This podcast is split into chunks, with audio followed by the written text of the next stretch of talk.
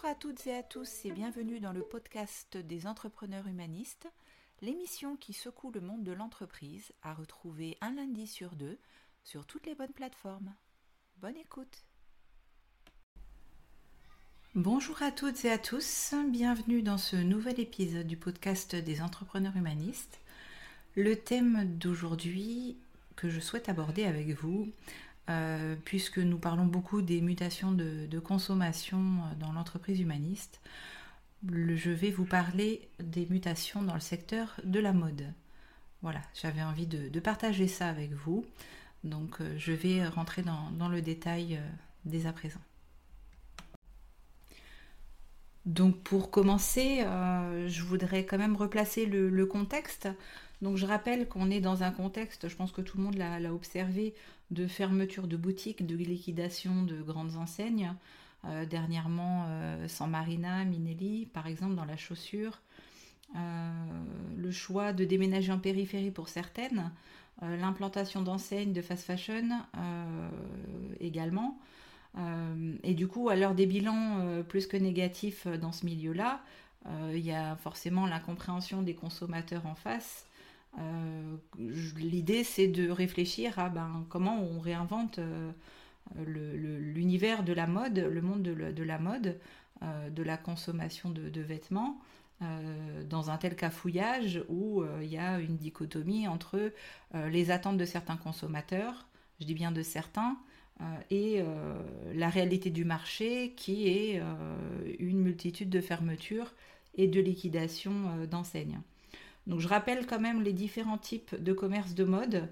Euh, donc on a des grandes enseignes nationales hein, de type, euh, alors pour, le prêt-à-porter féminin par exemple, Promode, H&M, Pimki, pour ne citer qu'elles. dans le prêt-à-porter masculin, Célio, Jules, etc. donc ces enseignes sont adaptées à des strates une clientèle de, à des strates de taille moyenne, à une clientèle moyenne gamme. On a ensuite d'autres enseignes nationales, euh, enfin internationales plutôt, euh, notamment celle du groupe Inditex. Le groupe Inditex, donc, qui couvre entre autres Zara, Zara Home, Pull, Massimo Dutti, Bershka, Stradivarius, Oysho. Euh, on a aussi Mango. donc voilà, ça c'est des enseignes, pour ne citer que celle-ci, euh, qui sont développés euh, dans des, villes un petit peu plus euh, de taille un peu plus importante, dans des grandes villes. On a ensuite des enseignes un peu plus low cost, en, plus entrée de gamme, entre guillemets, de type New Yorker. on a Primark. Et ensuite, on a également, alors je ne les cite pas toutes parce que voilà, il y en a beaucoup, c'est pour vous illustrer les propos simplement. Euh, on a aussi, euh, bah, du coup, en face de ça, ce qu'on appelle l'ultra fast fashion, euh, avec l'exemple bien évidemment de la marque chinoise Shein, qui fait beaucoup parler d'elle, avec notamment ces, corners qu'elle a souhaité, qu'elle a essayé de tester, notamment à Lyon, qui avait fait beaucoup de bruit. Et puis en face de ça, on a des indépendants qu'on retrouve essentiellement dans les centres-villes. Euh, en grande majorité. Euh, et euh, également des spécialités, des plateformes orientées, je dirais, seconde main, de type Vinted et d'autres plateformes, et des ventes, ce qu'on peut appeler des ventes géantes. On a l'exemple là sur, sur 3 qui arrive prochainement, euh, No Fast Fashion, euh, qui rassemble dans un même lieu euh, des, enseignes de, des, particuliers, des vendeurs de seconde main. Donc la fermeture de boutiques, la liquidation de, grandes enseignes de mode, les déménagements en périphérie, l'essor d'enseignes fast fashion, en dépit des, bilans négatifs, forcément ça chahute un petit peu, beaucoup même l'univers de la mode, avec potentiellement des pertes d'emplois à la clé. Euh, en face de ça, quelles seraient les stratégies du coup pour euh, réinventer l'univers de la mode? On voit bien que euh, le modèle traditionnel, le modèle habituel ne fonctionne plus. Il est à bout de souffle. Et pour autant, ce qui est censé s'être développé depuis la crise sanitaire, à savoir la consommation un peu plus responsable de la part des, ménages, ne porte pas suffisamment encore ses fruits pour permettre à des indépendants de pouvoir vivre correctement et s'implanter sereinement dans, notamment en ce qui concerne le commerce de la mode. Donc face à ça, qu'est-ce qu'on peut envisager? Donc euh, plusieurs pistes possibles, euh, notamment bah, éventuellement euh, l'achat, ce qu'on j'en ai déjà parlé dans un précédent podcast de qu'on appelle en figital, avec une partie digitale sur internet et une partie en, magasin, avec en favorisant donc une expérience d'achat fluide sur internet et une plus-value en magasin qui complète l'achat sur internet. Euh, avec des services qu'on propose à la clientèle du conseil euh, qu'on ne peut pas trouver sur Internet. Euh, un, des achats, des options de, livraison flexibles et de la fidélisation du coup sur Internet pour pouvoir pérenniser de la vente en ligne et qui ont qui dit pérenniser de la vente en ligne dit une optimisation du chiffre d'affaires du commerce puisque la vente en ligne puisse se pratiquer y compris en dehors des horaires d'ouverture d'une boutique. Donc ça, c'est un premier point. Un second point euh, qui a son importance, et pour le coup, là, effectivement, qui se développe, notamment depuis la crise sanitaire, encore plus, on va dire que ça s'est accéléré depuis la crise sanitaire, c'est l'aspect responsabilité sociale et le développement durable, donc la durabilité des produits. Donc là, on a des consommateurs euh, qui se retrouvent beaucoup plus à l'écoute et sensibles sur les enjeux environnementaux et sociaux. Donc ça veut dire que ben, en face, les marques euh, se doivent de proposer des pratiques durables déjà responsables et y compris dans les matériaux, des choix de matériaux écologiques, réduisant leur empreinte carbone, euh, en réduisant les matières plastiques ou en favorisant les matières recyclées. Euh, c'est le cas de pas mal d'enseignes qui commencent à s'orienter là-dedans. L'exemple de Promode euh, et, parlant notamment chez, dans la mode féminine, où il y a de plus en plus de matériaux recyclés, que ce soit euh, des matériaux euh, naturels ou des matériaux euh, artificiels, type polyester par exemple. L'image de marque, forcément, suit bien avec les valeurs des clients, correspond bien mieux aux valeurs des clients. et favorisera forcément le, bouche à oreille pour la marque et pour l'enseigne. On a aussi dans les idées, les pistes, euh, ce qui concerne la personnalisation et l'exclusivité, euh, sachant que les clients recherchent une expérience d'achat unique euh, avec des options de personnalisation. On a d'ailleurs vu fleurir, notamment sur Internet, et on, avait, on en a quelques-uns aussi dans des centres-villes, des, magasins, des, enseignes de personnalisation, que ce soit sur des produits existants ou des produits à disposition dans, la boutique. Euh, le client peut soit venir avec son produit qui va personnaliser, soit acheter un produit à personnaliser. Euh, en ligne, il y a plein d'enseignes qui l'ont déjà compris, qui peuvent personnaliser tout type de, vêtements. Donc ça, ça fait partie des pistes pour favoriser l'expérience d'achat unique des, consommateurs. Les partenariats aussi sont une piste très intéressante, les collaborations, les partenariats, euh, que ce soit entre marques ou avec des designers et des célébrités.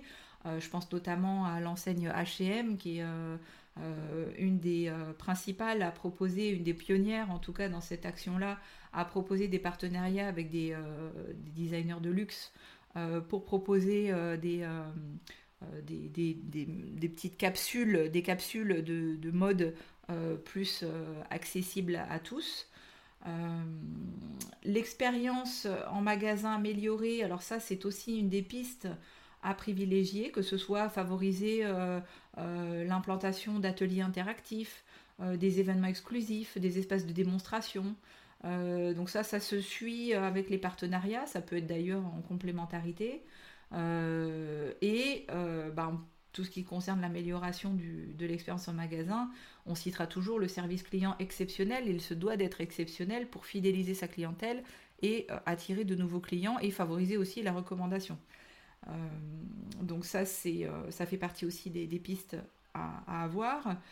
l'analyse des besoins des consommateurs, ben, ça me semble tellement évident que euh, j'en parle comme ça, mais euh, voilà, ça aurait pu être un premier point ou un seul point rester à l'écoute des tendances du marché et des préférences de consommateurs. parce que bah voilà, si on n'écoute pas ce qui se passe à l'extérieur, on ne peut pas s'adapter. et on reste un peu dans notre bulle, sauf qu'à un moment donné, bah, notre bulle elle devient obsolète, et après on se demande pourquoi on doit mettre la clé sous la porte. Euh, donc voilà, ça, ça fait partie, bien évidemment, c'est une espèce de veille de marché qu'il faut avoir en permanence, euh, se tenir à l'écoute de ce qui se, fait. Euh, ça, c'est indispensable. ensuite, il y a la partie technologie, pour finir, sur la partie des, développements envisagés.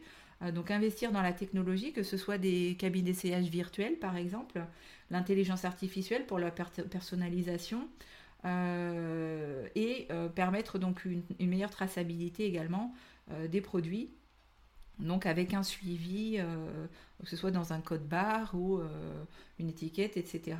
donc voilà, il y a pas mal de pistes à, prendre en compte. en ce qui concerne les voilà bah, qu'est-ce qu'on fait voilà le constat c'est ça va plus dans l'univers de la mode tout est chamboulé nos repères sont chamboulés. Qu'est-ce qu'on fait? Qu'est-ce qu'on peut faire pour y remédier?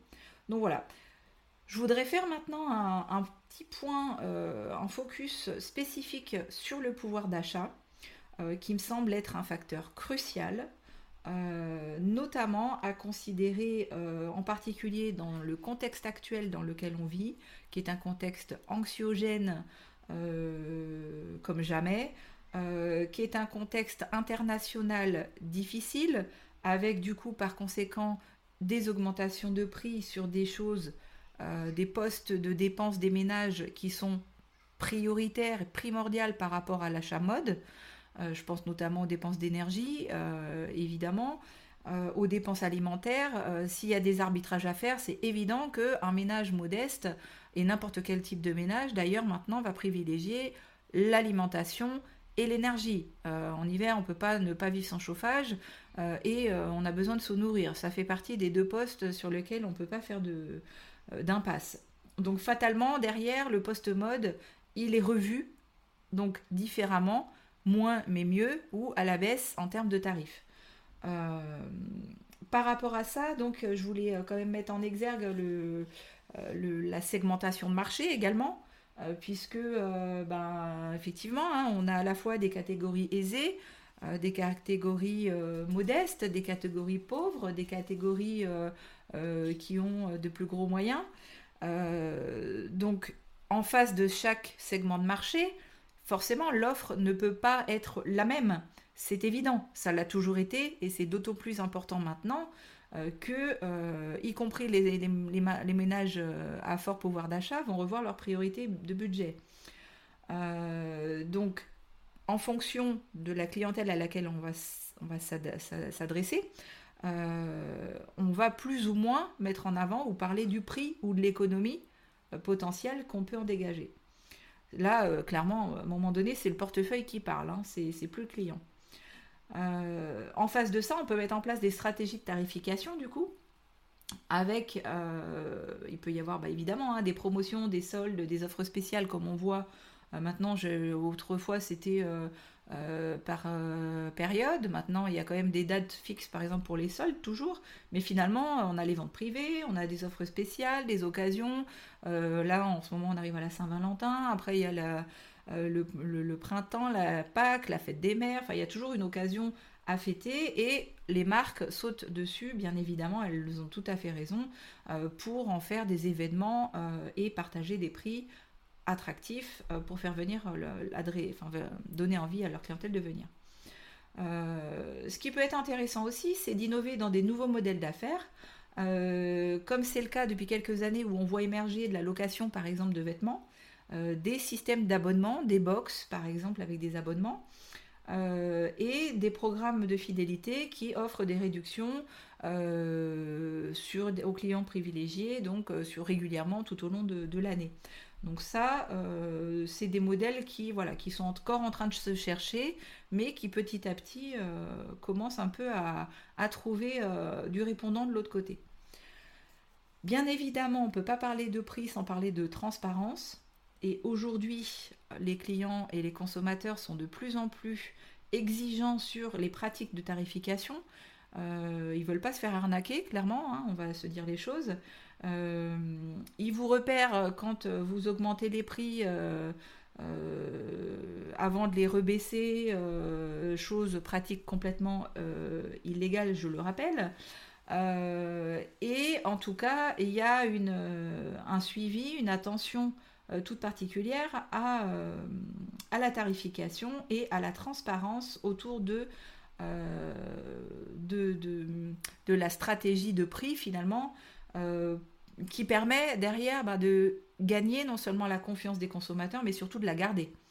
Euh, puisque les, marques ont quand même aussi, et les enseignes ont quand même aussi un rôle d'éducation financière derrière, que ce soit par la qualité des produits, la durabilité et du coup la valeur qu'on va donner à un prix plutôt que simplement rester sur un coût.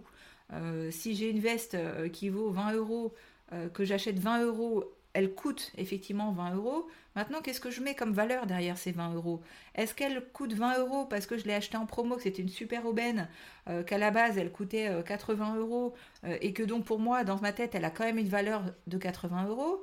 Est-ce qu'elle a une valeur inestimable puisque c'est une veste de créateur que j'ai trouvée euh, en seconde main euh, par une, occasion et que c'est quelque chose qui est rare et qui ne se fait plus euh, Est-ce que au contraire c'est 20 euros mais c'est finalement 5 euros de moins que le prix initial et que c'est la même que l'enseigne d'à côté et que donc bah, elle peut valoir 20 euros, elle est pas excessivement chère en soi, mais finalement elle n'a pas une valeur si importante que ça. Donc après il y a vraiment cette notion de valeur derrière, qui va vraiment au-delà de cette notion de prix. Et euh, derrière, le dernier point que je voudrais aborder euh, sur la question du pouvoir d'achat, c'est la flexibilité des paiements. Euh, on voit bien évidemment de plus en plus d'enseignes et de boutiques, et là ça ne concerne pas que la mode, qui refusent les paiements par chèque. Et on les comprend parce que bien évidemment il y a eu beaucoup d'abus de chèques en blanc, etc., chèques en bois, pardon, etc. ceci dit, il y a des marques comme euh, alors je sais plus quelle marque, bon, euh, ça, m'ennuie de citer Amazon, mais Amazon le fait et euh, bon, Amazon on sait que voilà, ils fonctionnent, ils ont tout compris. Hein. en termes de, prix et de budget, ils proposent des services acheter maintenant, payer plus tard. Vous l'avez déjà d'ailleurs, beaucoup de personnes ont déjà une carte, de, une carte bancaire à débit différé. c'est un peu le même principe. Hein. Leclerc l'avait euh, déjà euh, valorisé dans le, chèque différé. Euh, à l'époque des chèques. en tout cas, voilà, la possibilité d'échelonner son paiement. de plus en plus, on voit des possibilités de paiement en trois fois sans frais, par exemple. Donc sans frais, je rappelle quand même que il n'y a rien de gratuit. Hein. c'est bien l'enseigne qui prend en charge les frais les coûts le coût du crédit. donc elle vous fait un geste commercial quelque part et elle vous permet d'accéder plus facilement à leurs produits, à ces produits. Donc la flexibilité des paiements, ça c'est quelque chose qui est important aussi parce que euh, ça permet ben, peut-être parce que finalement euh, dans l'achat de mode, de vêtements, il n'y a pas que euh, l'achat compulsif, faut pas oublier, hein, l'achat compulsif de je me fais plaisir, je fais du shopping, je dépense, etc. qui n'est plus du tout réservé aux femmes d'ailleurs, je le rappelle. Hein. mais il y a aussi, ben, j'ai des enfants à habiller, j'ai je sais pas, moi j'ai pris du poids, j'ai perdu du poids euh, euh, parce que j'ai des soucis de santé, euh, j'ai besoin de me, me, rhabiller différemment ou, pour toute autre raison. Il y a tout simplement, ben, c'est mon premier job, j'ai besoin de, voilà, de, où j'ai trouvé un nouveau job et du coup j'ai besoin ben, de refaire un peu ma garde-robe parce que ben, on m'impose entre guillemets euh, d'être habillé, euh, de pas venir en jean basket. Hein, donc, euh, bah, tout ça, forcément, c'est pas que je vais, pas besoin, je vais pas acheter des vêtements simplement parce que j'ai envie d'aller dépenser mon argent. Non, c'est parce que aussi j'ai peut-être un besoin derrière. C'est pas tout noir ou tout blanc. C'est jamais tout noir ou tout blanc. Donc voilà, ça, ça fait partie des choses que j'avais vraiment, vraiment envie d'aborder parce que je pense que la question du pouvoir d'achat doit toujours rester dans la tête euh, parce que, euh, et ça j'en ai vu tout au long de ma, carrière, notamment dans la vente, euh, c'est loin d'être l'habit qui fait le moine. Donc surtout, gardez toujours cette notion de pouvoir d'achat en tête. au final, c'est bien le, ce qu'il y a dans le portefeuille et ce que la personne a bien envie de mettre dans son portefeuille qui va être intéressant pour l'enseigne de prêt-à-porter? Donc voilà ce que j'avais envie de dire sur cette partie-là. je vous propose de faire un petit focus quand même sur ben, la, vente, la production et la vente de vêtements en France. Euh, et euh, dans le monde, parce que je trouve que c'est important d'avoir euh, aussi des notions plus globales. voilà, donc tout simplement. Notamment pour la partie donc, française, donc ce que j'ai pu trouver comme, comme chiffre, donc la, valeur de la production française de textiles, elle stagne évidemment depuis quelques années. Euh, mais euh, parce que voilà, il y, y, en a il y a des nouveaux acteurs sur le marché, donc il y a, des choses qui boostent, il y a des choses qui, euh, enseignes qui ferment, etc. on a plutôt une stagnation au global qui tourne autour de 6,5 milliards d'euros en termes de balance commerciale. et on a un léger déficit dans ce secteur depuis longtemps.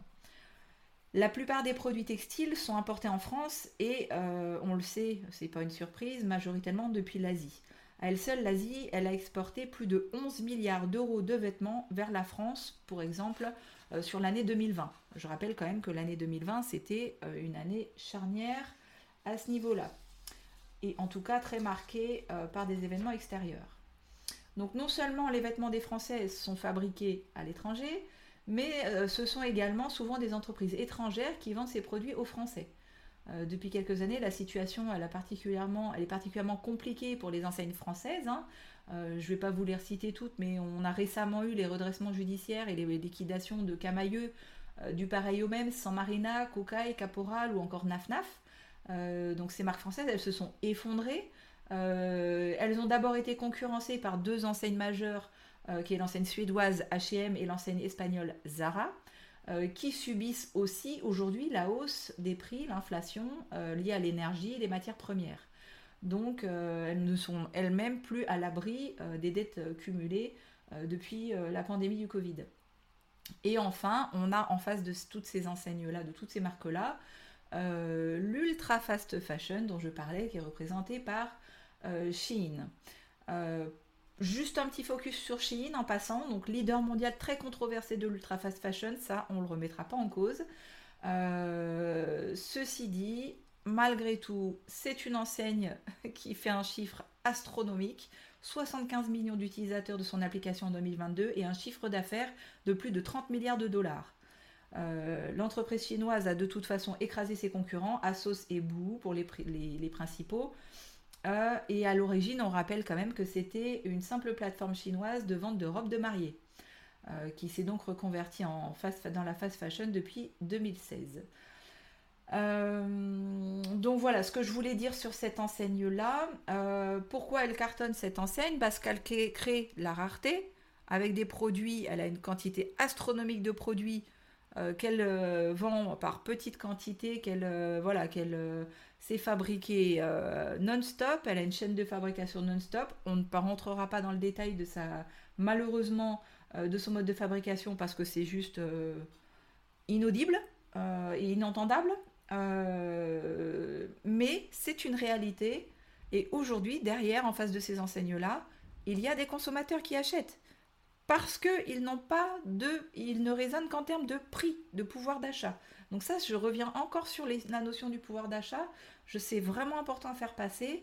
Euh, je, me permets d'en parler également parce que euh, sur la ville de Troyes, on a eu une annonce récemment euh, de l'implantation prochaine dans, les deux années à venir, d'après ce que j'ai cru comprendre, de l'enseigne Primark. L'enseigne ô combien effectivement aussi controversée et pourtant qui cartonne et qui a son public euh, parce que euh, voilà, elle a euh, aussi su s'adapter aux attentes de ses consommateurs. et alors attention au greenwashing parce qu'en face on a effectivement des fois des tendances de certaines enseignes à dire bah voilà je vais utiliser du coton bio, je vais faire de la, des démarches de recyclage, etc.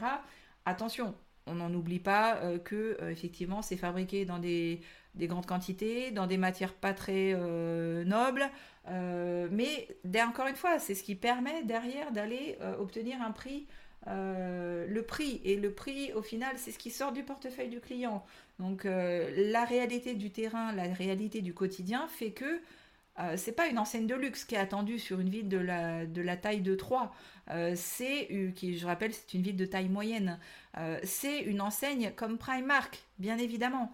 les enseignes comme Zara sont plébiscitées et attendues également, mais les enseignes comme Zara une vie de ta moyenne comme 3 ne leur correspondent pas parce que euh, il n'y a pas assez de zones de chalandise pour ces marques-là, ces enseignes-là.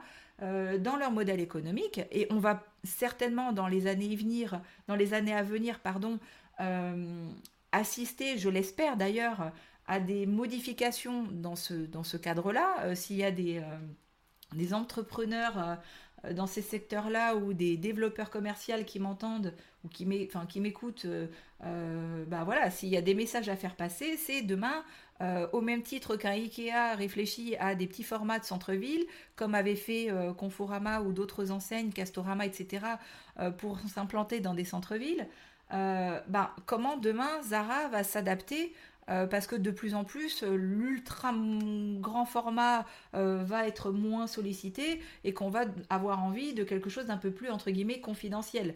Euh, donc euh, je sais que le Zara des Champs-Élysées euh, fait des expériences d'ailleurs expérientielles dans, son, dans, ses, dans ses locaux. concernant des cabines d'essayage, des, des, salons, des, des espaces dédiés à des essayages entre copines et des choses comme ça. Voilà, il y a plein, plein, plein de choses à réinventer. je discutais tout à l'heure, j'étais à, à, une petite, euh, à une petite, à une vente de, créatrices à l'occasion de la Saint-Valentin euh, dans le, dans, autour de Troyes. Euh, je discutais avec une créatrice de bijoux qui me disait, mais de toute façon, là aujourd'hui, on parlait d'une coiffeuse, elle se reconnaîtra peut-être en m'écoutant et il faudra que je passe la voir d'ailleurs prochainement parce que j'entends beaucoup parler d'elle. Euh, mais voilà, euh, qui a un concept store, euh, qui est coiffeuse, qui va un concept store avec à la fois du meuble vintage, du, des vêtements, des, des, des, bijoux, des choses comme ça. Et bah, puis tiens, je vais la citer parce que j'ai cité les grandes enseignes. Il n'y a pas de raison que je cite pas les petits commerces de, mon centre-ville que j'affectionne particulièrement. Donc c'est la coiffeuse Charlie, euh, et la, créatrice de bijoux, c'est Zador Création. Voilà. Donc euh, je vous invite à aller voir leur page Instagram, Facebook et à vous rendre euh, dans leur lieu de, vente parce que clairement, ça fait partie de l'avenir du commerce, ce genre de, choses, de partenariat. Encore une fois, on en revient à nos notions de partenariat, d'échange, de collaboration entre une coiffeuse et des créatrices, créateurs de l'autre côté. Et ça, ça plaît. Les clients, ils ont envie de, vivre une expérience, d'être accueillis euh, dans une nouvelle expérience. Euh, donc euh, voilà. Derrière ça, je voudrais mettre aussi en, avant une rencontre que j'ai faite dernièrement qui du coup m'a parlé.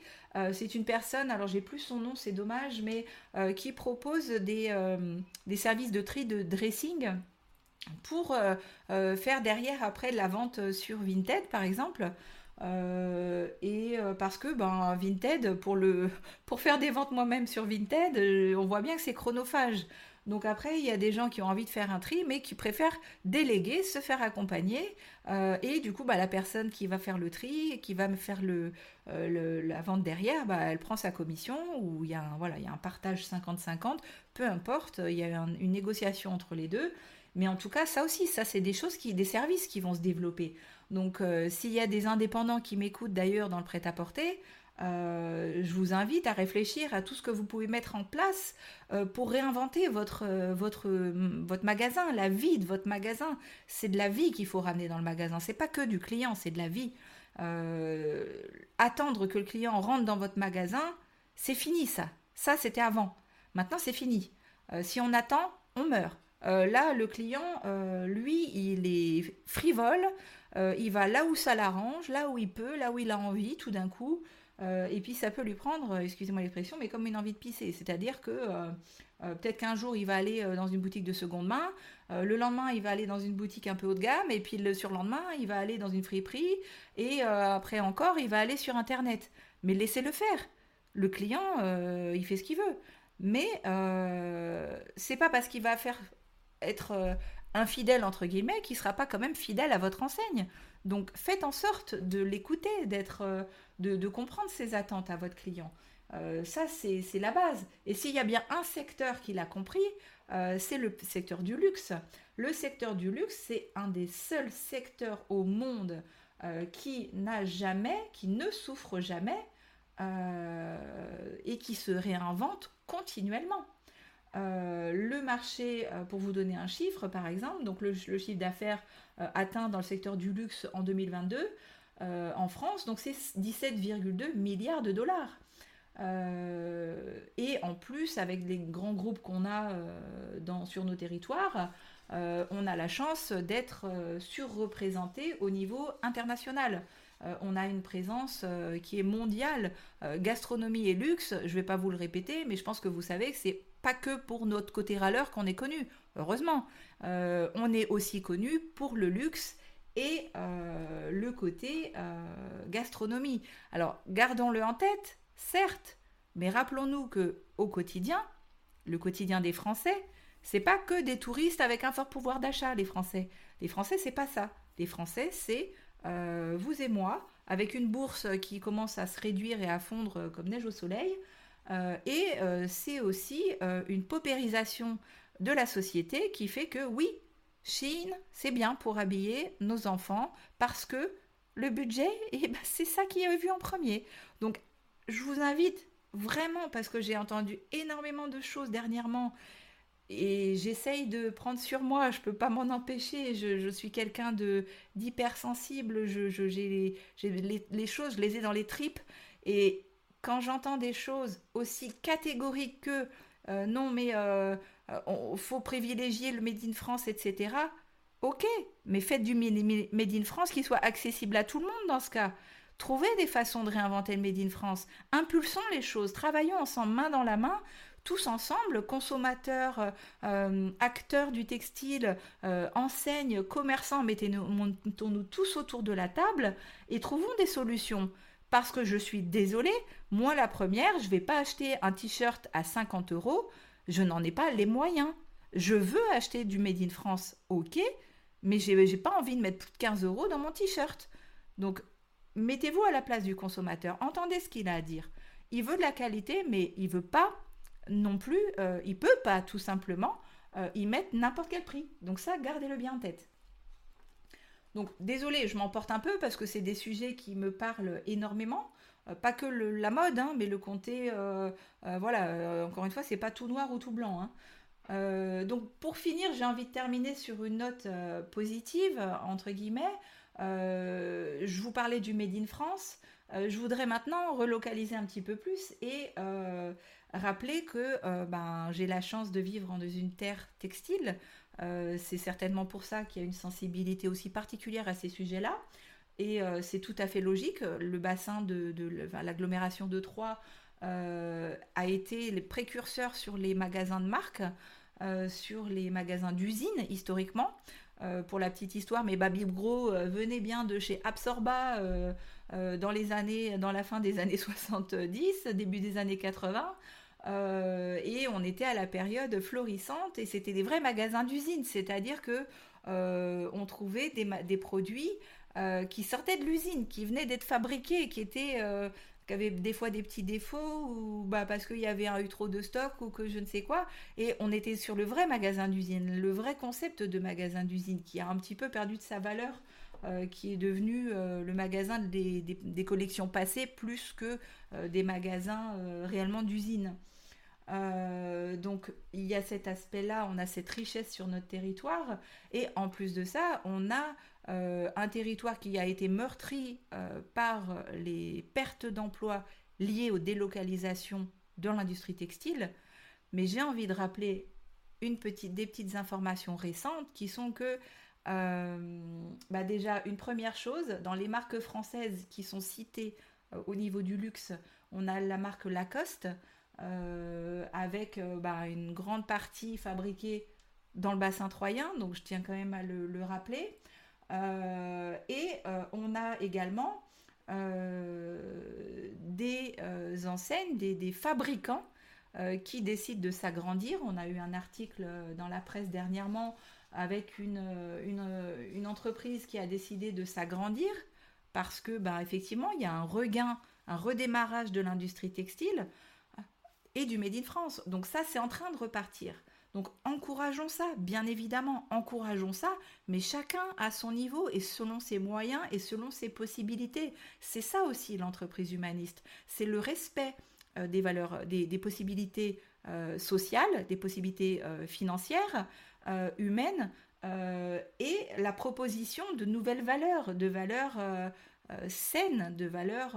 donc oui, relocalisons, mais pas à n'importe quel prix, pas dans n'importe quelle condition, et faisons en sorte de ne pas reproduire, revenir à un cycle qui n'a pas fonctionné et qui a, enfin, qui a fonctionné des années, mais qui est arrivé à la fin de son système, euh, remettons des nouvelles valeurs dans, le, dans le, la fabrication, la vente, l'achat euh, euh, du textile. Et j'ai envie, moi, de, rester sur cette note d'espoir, de féliciter réellement les acteurs locaux. je parle pour la ville de Troyes, l'agglomération de Troyes, mais honnêtement, c'est valable dans pas mal de secteurs. J'ai eu la chance d'aller à Roubaix euh, il y a quelques années dans le cadre de mon travail. Euh, le Nord, pareil, est très marqué par l'industrie textile. Euh, j'avais fait d'ailleurs un parallèle très très marquant entre Troyes et Roubaix. Il y a d'autres villes, hein. il y a des. Après, on va, je vais pas toutes les citer. Calais, Cholet, sur les, tout ce qui est la, de la dentelle, des choses comme ça. en Bretagne, il y a, enfin, voilà, il y a, plein, plein, plein d'entreprises euh, qui, euh, qui ont ce potentiel-là. Donc encourageons-les, euh, favorisons la transmission d'entreprises, la reprise d'entreprises, éventuellement par des salariés. Quand il y a un patron qui s'en va, faisons en sorte que l'entreprise puisse être reprise en interne et trouvons des nouveaux modèles d'entreprise, de collaboration, de coopération, des échanges en, local. il y a plein plein de choses à réinventer. donc c'est ça que j'ai envie de faire passer. Et pour finir, vraiment, pour vous pour clôturer euh, cet épisode qui du coup aura duré un peu plus de 30 minutes, mais connaissant mon bagou, je ne suis pas étonnée. J'espère juste que vous ne serez pas endormi et que vous serez allé jusqu'au bout euh, de ce podcast. Euh, je voudrais vous terminer en responsabilisant aussi également le consommateur sur ses achats par la méthode BISOU, B-I-S-O-U, qui est une méthode euh, qui a été mise en place il y a quelques années par. Euh, alors je sais, plus les noms, c'est dommage, je, vous en reparlerai ou je vous remettrai un lien euh, à l'occasion. mais simplement, quand vous avez un achat à faire, pensez B-I-S-O-U. B comme besoin.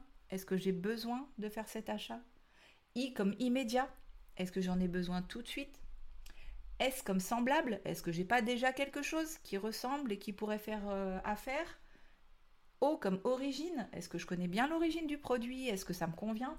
Est-ce que je suis à l'aise avec ces valeurs-là, avec son, origine? Et U comme utile. Est-ce que je vais en avoir l'utilité ou est-ce que c'est pas quelque chose qui va rester sur un coin de bureau? J'invite aussi les, pouvoirs publics euh, et pas les collectivités territoriales uniquement parce que je sais que voilà il y a des, choses qui se décident bien plus haut.